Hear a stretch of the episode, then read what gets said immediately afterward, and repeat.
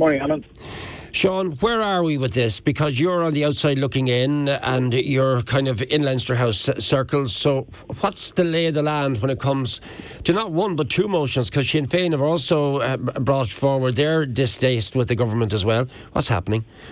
Yeah, so basically, what is going to happen over the next sort of 48 hours is you're going to see tonight a debate in the Dáil on real legislation from Sinn Féin that would extend the evictions ban until the end of January 2024. So after their motion was defeated last week, they decided to bring forward this actual legislation this time around, and the that was going to be followed uh, in in a short matter of time. Indeed, on Wednesday morning by that motion that you've just been talking about with uh, Ivana Bacik look, it means that on Wednesday the government is going to face two votes on this. They've already faced one, so two more to come uh, on a very, very tricky issue for a lot of people. And it's going to be interesting to see how many of their backbenchers are really effusive and bubbling behind the government when this comes to the floor on Wednesday morning. Ultimately, it's going to be independent TDs that probably decide the vote. Some of them are staying coy still today about what way they intend to vote. Will they do the same as they did last week and support the government? And that's to be expected. I mean, they're going to try and eke every bit of pressure they can uh, out of this. Ultimately, I think uh, both of those are going to fail and the government will survive it. But certainly, I mean, we're approaching three weeks into this now. It was the 6th of March, I think, when uh, we broke the news that this uh, eviction ban wasn't going to be extended. And three weeks on, it's still causing a lot of pressure for the government, uh, as it is causing pressure for a lot of people around the country. So, um, both the government will survive, is what you're saying, because uh, from people within party circles here in Wexford, obviously I'm not going to name them, but I've been speaking to one or two people within government parties who feel that we could be as close as four weeks away from a general election.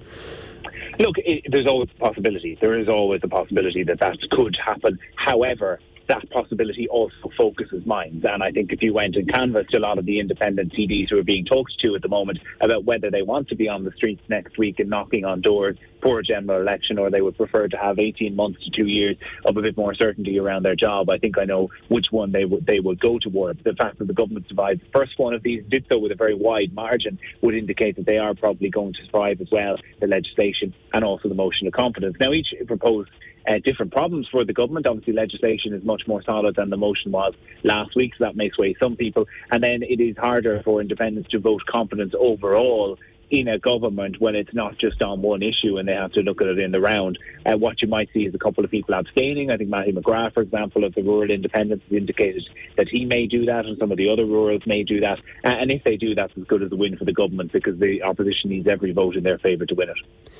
Right. The other big talking point today is the state sitting on enough land. I'm, I'm told 67,000 homes. I didn't see Wexford mentioned in this. I did see Kildare and other counties mentioned. I think Cork and definitely Dublin. What is this, Sean, and what's likely to happen? And someone has just uh, messaged before I even get to, to that question uh, where is the money there to build these houses? I'm reliably informed the money is there to build the houses. Yeah, so look, this is the, the Land Development Agency report which has gone to Cabinet this morning, and what they have been tasked with over the last number of years is coming up with land across the country that's already in state ownership that could be used for the building of homes. Most of that does circle around the major cities. Uh, Waterford would, would have quite a bit of land that, that is state owned, for example, closer to you, but then also Dublin, as you mentioned, commuter belt to Kildare, Galway, and Cork. Uh, and overall, what the LDA has identified is that it does probably have land uh, to build another city the size of Galway overall, if you wanted to put it that way, more than 60,000 homes. But it's not quite as simple as that because they are in the hands of very different state agencies. Some state agencies don't want to give up that land. They're using it for other reasons or have other things in mind. Bors, the one that comes to mind, is, is one of the Dublin bus depots in the centre of Dublin, for example. You, you wonder could those depots not be on the outskirts and not be used for housing, but CIE does seem to be uh, somewhat, or Dublin Bus rather, seems to be somewhat opposing that. So it's not quite as clear cut, maybe, as advertised uh, in that you have this government agency identifying it. Yes, the lands are there, but they're not all necessarily within immediate reach, and agreements would have to be come to with with all these different organisations to go and build the housing. Funding is there for the Land Development Agency, but up to now, even a few years into its creation, uh, very few homes have actually been built by the agency. Sean, as always, great to link in with you. But just looking at your schedule now for the next uh, 24 hours or so, what do you think is likely to happen? Because this is all really kicking off today and tomorrow, isn't it?